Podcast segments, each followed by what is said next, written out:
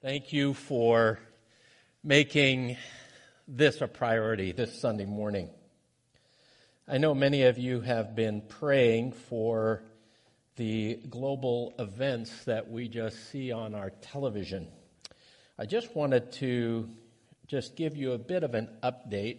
One of the uh, team members that serve uh, with the district leadership team, Dave and Marilyn Loffer, they served in Israel for uh, many years before uh, coming back to the States.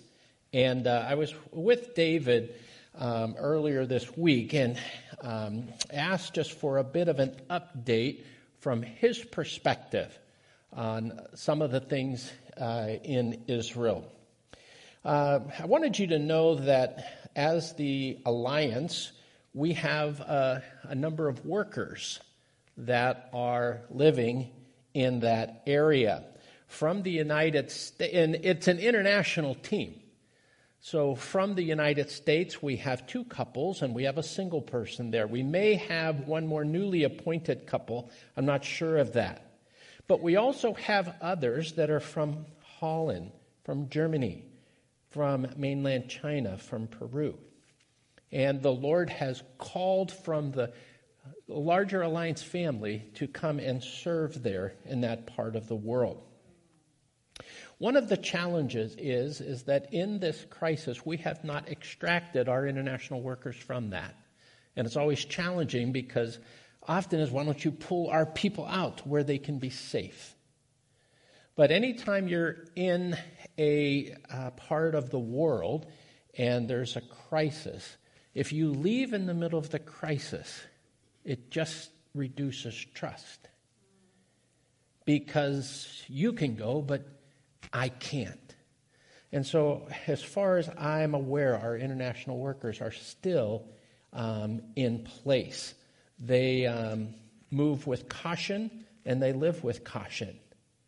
Um, David received a uh, uh, email from uh, one of our um, Alliance pastors there, saying last week he awoken to the air raid sirens. And he said that wasn't unusual because they often hear that. But clearly on that Saturday, it was much more. Uh, the church normally meets on Saturday. There's a six day work week, and it's just a pragmatic uh, thing because that is a day of no work.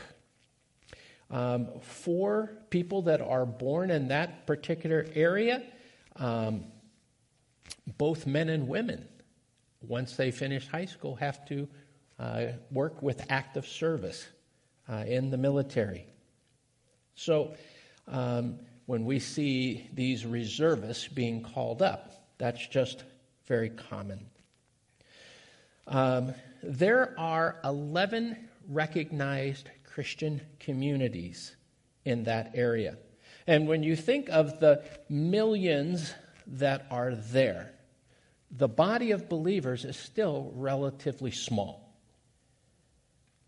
And so I would ask, even as you pray, that you bear in mind that there are both Jewish believers in Christ and there are Palestinian believers in Christ. At one gathering, the prayer or the um, it was noticed in the gathering as um, they had just taken inventory. It was a was a mixed gathering. It was a mixed gathering of both Jewish uh, and Arab believers together, and all of a sudden they came to an awareness that every Jewish believer in that gathering had served as a guard, as a prison guard. And then every Arab believer that was present had spent time as a prisoner. And the irony that in Jesus Christ, here were those that just were in opposite experiences but in Jesus, they have come together. So as you pray, um, pray as the Holy Spirit leads you. We pray for peace. But would you also ask the Lord that He would guard your own heart? When we see images that we, we cannot process, it's very easy to allow hate to grow up in our own heart. And yet, for every person that walks on this globe, Christ died. And it is almost impossible for you and I to share the love of Jesus Christ with somebody that we despise or that we hate. And if you're like me, you realize that it's not within my own strength because I do want to respond. I do want to react. The, the things that I see and the justice that wells up in me, I do want to respond that way. And yet at the same time, it's not I that live, but Christ that lives in me. So, Jesus, may my response reflect Jesus Christ. The scriptures tell us to guard our hearts. So even in these difficult days in which we live, may the, may, may the Lord guard your heart. May He guard your heart as you intercede for peace. But may He also guard your heart as you say, Lord, never let it grow hard to those that don't know Jesus Christ, whatever the behavior may be. For, Lord, you died for all men. I wanted to share that with you because I know you've been praying, and may this help you as you continue to bring these needs before the Lord. Well, it is 1010. We've got about 20 minutes. And uh, I love it. Yes, look at your look at your watches. Look at the clock. I actually have a clock back here on the screen. Sometimes that means something. A lot of times it doesn't. But today we're going to see if it can mean something. Um, We've been on this theme of abiding. And you've heard messages from uh, two of your pastors on this theme. Today, we're going to talk about abiding, but looking at it through the matter of prayer. Abiding in Christ through prayer. It's an unusual text that we have read this morning. But I wanted to anchor our thoughts actually in the context of an example of somebody that learned how to abide in the presence of God through prayer. And Moses serves such a as a wonderful example to that. Many of you have known Christ for many years. Many of you have gone through a number of experiences in your life with Him. And abiding in Christ is a very familiar experience for you. And for many of you, it's a lifestyle. But I believe that God has something special for us this morning. Let us pray. Oh God. We confess that as we read the news, as we see the images on television, that um, anxiety and anxiousness grows in our own heart. But Lord, you sit on the throne, you rule, and you reign as King of kings and Lord of lords. And Lord, your heart is grieved as well. And so we lift up this prayer with one voice. And Lord, we say, Come, Holy Spirit. Would you move not only in the conflicts of the Middle East? Lord, would you move in the conflicts in Africa, in Asia, in Latin America, in our own country, here in the United States? Oh Lord, our desire is for your return. But Lord, you are lingering out of your patience and out of your desire that you're not willing that any should perish. So, oh Holy Spirit, would you do what only you can do? The scriptures say that when Jesus is lifted up, when he's simply lifted up, that he himself will draw men and women and children to himself. So, Lord, sovereign God, would you be at work? Would you strengthen our faith? Would you give us hope in desperate days? And Lord, would you allow your people to be people of compassion and people of gratitude? Lord, lead us during these few moments as we look at your word. In Christ's name we ask. Amen. You remember the story of Moses as he was out and about and he sees this burning bush. And he is amazed that the bush is on fire and yet it is not consumed by the fire. And so he goes and he sees this bush, but actually he realizes it's an encounter with the living God. And there is this exchange that Scripture records for us in Exodus 3 between the Lord and Moses. The Scriptures say that Moses heard his name. And he even responded by saying, Here I am. And then the voice says, But don't come any closer. In fact, take off your sandals, for where you're standing is holy ground. And the Lord goes on to say, I've seen the misery of my people, and I have a mission for you. I want to use you, Moses, to deliver my people. It's interesting as this exchange is continuing between the Lord and Moses as what happens. And here we see the reluctantness of Moses and the excuses that come up from that interaction. His inadequacies. Scripture gives us the privilege to show the soul of those that it tells its stories to help us tell our story. It's easy to lift up these characters and say, oh, they were superhuman. I cannot identify. And yet Moses was so caught up with a false identity. He was so caught up by defining himself simply by himself and his limitations, he couldn't see the power of the Lord. Even when he is interacting with the one who said to him, I am who I am.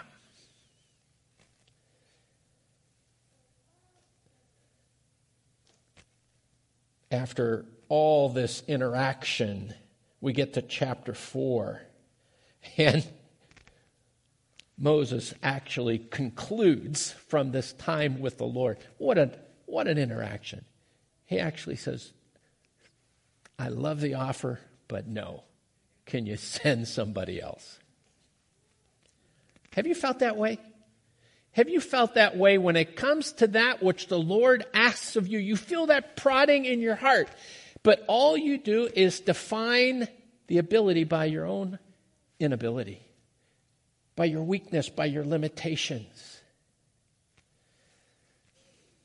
Even with that resistance in Moses, because the scriptures tell us in chapter 4, verse 14, the Lord's anger burned against Moses. But he stayed in that relationship with Moses. He wasn't pleased with him, but he didn't abandon him. When we think in this subject of abiding in prayer, can I say to you that the scriptures tell us that we can truth tell to the Lord in our prayers. Even truth tell from a point of resistance. The Lord was able to take that.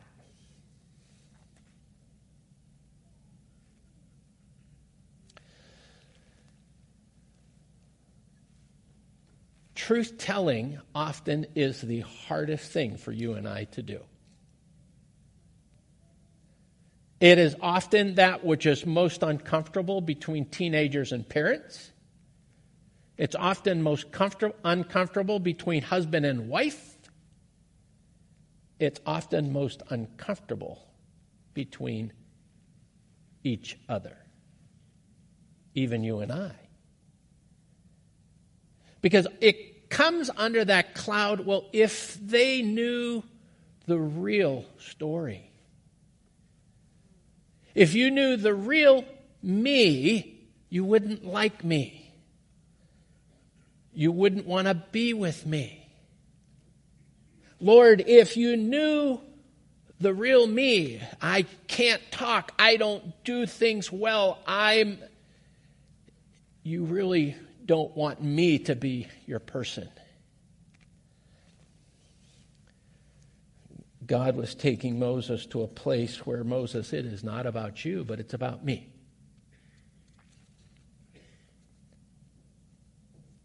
Can we just jump from this early part of Moses' journey into what we read as our text for today in Exodus chapter 34? just prior to that in Exodus 33. There is this interaction between the Lord and Moses. And look and the and, and Moses asks the Lord, if you are pleased with me, teach me your ways that I may know you and find favor. And remember that this nation is your people. What, what a change chapter 3 to chapter 33. We see movement in Moses. We see that there is a change, and that change has come from his abiding with the Lord. And those constant conversations. Somebody once looked at the life of Moses and tried to count the number of prayers in the hundreds abiding in prayer, staying, lingering, not moving, constantly with, abiding in prayer. Moses came to a time in his journey where what he wanted the most was the presence of God. He came to that place with, despite all that he had experienced, all that he had seen, Lord, the one thing I want, go with me. Be present with me.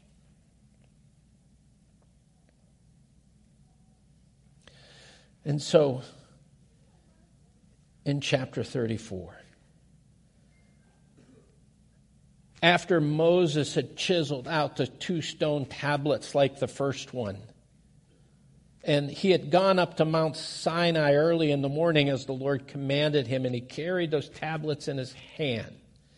The Lord came down in a cloud and stood there with Moses and proclaimed his name, the Lord. And he passed in front of Moses.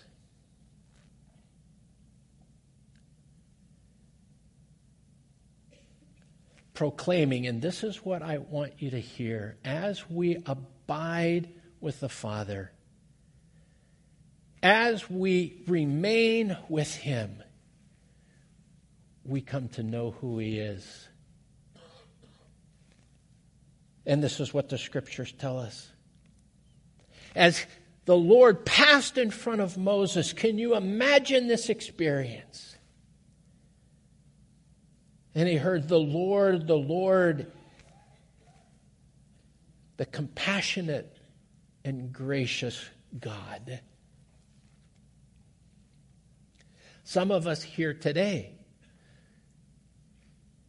we do not know the Lord as gracious and compassionate. He heard slow to anger, abounding in love and faithfulness, maintaining love to thousands, and forgiving wickedness. When I heard the news last week, this is where the Lord took me in the scriptures. That so great is our God so great is his love that he forgives wickedness.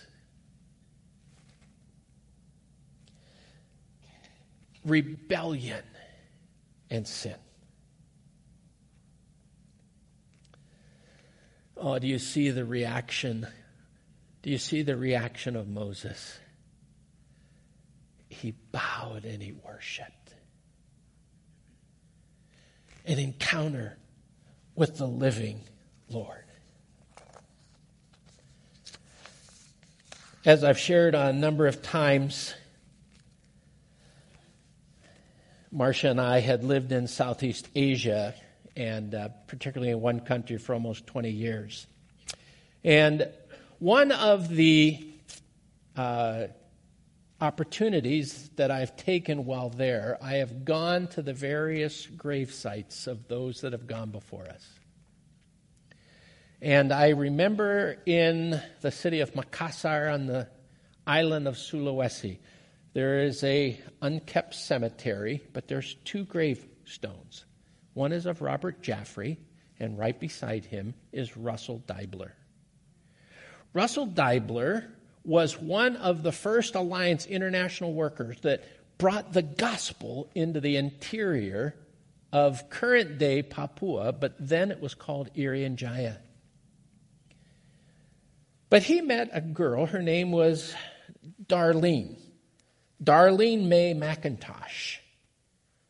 And when Russell and Darlene met, they fell in love. And at 19, she said, I do to Russell. Russell was 11 years older than her. If you read a story of Darlene, most of the stories will start with this verse.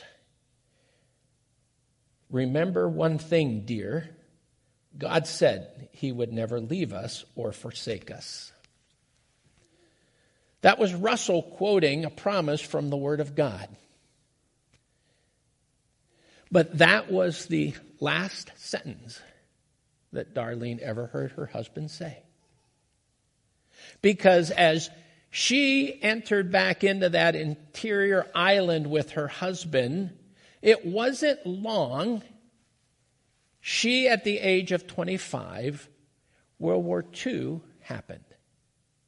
And the Japanese, after they had bombed Pearl Harbor, within 90 days had moved all the way through Southeast Asia, to taking possession even of those islands where she and her husband were. Her husband said that to her, and they were separated. She never heard or saw him again.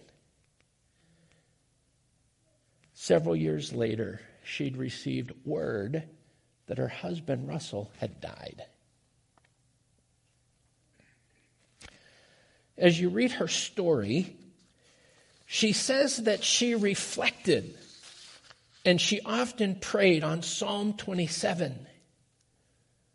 The Lord is my light and my salvation. Whom shall I fear? The Lord is the stronghold of, of, of my life. Whom shall I be afraid? Teach me your way, Lord. Lead me in a straight path because of my oppressors. I remain confident that I will see the goodness of the Lord in the land of the living. She prayed that all those years as she was moved from prison to prison to prison. Abiding. In the Lord.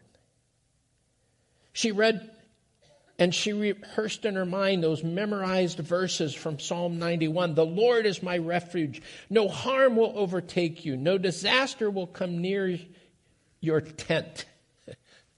She was in disaster, and yet she's still rehearsing the promises of the Lord. Psalm 91 For he will command his angels concerning you and guard you in all your ways. When Darlene had received word that her husband died, it was right at the end of the war. She went back to the United States, and there, after a few years, she met another man named Gerald Rose. And the Lord granted his favor and permission for the two of them to be married. And she went back with her husband, served decades in Southeast Asia. I share her story with you as an example of somebody that said, I cry out out of my honest, truth telling self of the pain and of the circumstances that she found herself in, and yet she found God faithful.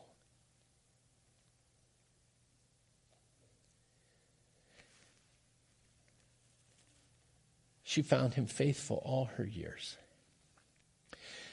Can I conclude with this challenge to you?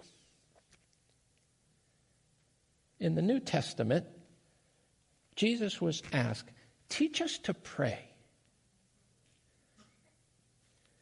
But did you catch what he said before he leads them in that?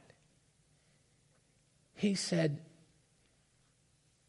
The Father already knows before you even ask. Could I invite you in your prayer life to simply say, God, you know. What do I need to know in the situation that I'm facing? Speak to me. Lead me as I abide with you.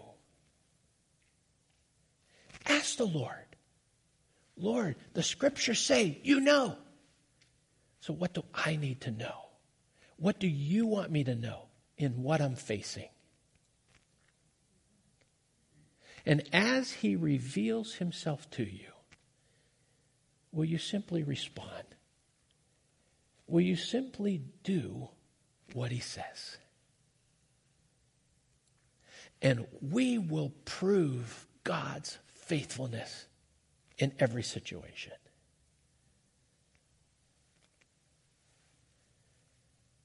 He takes delight in you. And he takes delight in the one that puts their trust in Him. Let us pray. Lord, in a room this size with the number of people that are here, the needs are great. And so, Lord, we stand on your word that says that you know every need present and yet you still invite us to articulate those requests. But Lord, since you know,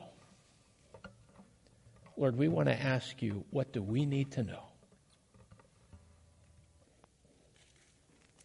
And Lord, as we wait on you, Lord, through your indwelling Holy Spirit, as we hear your voice, enable us to respond in obedience, in confidence to what you say.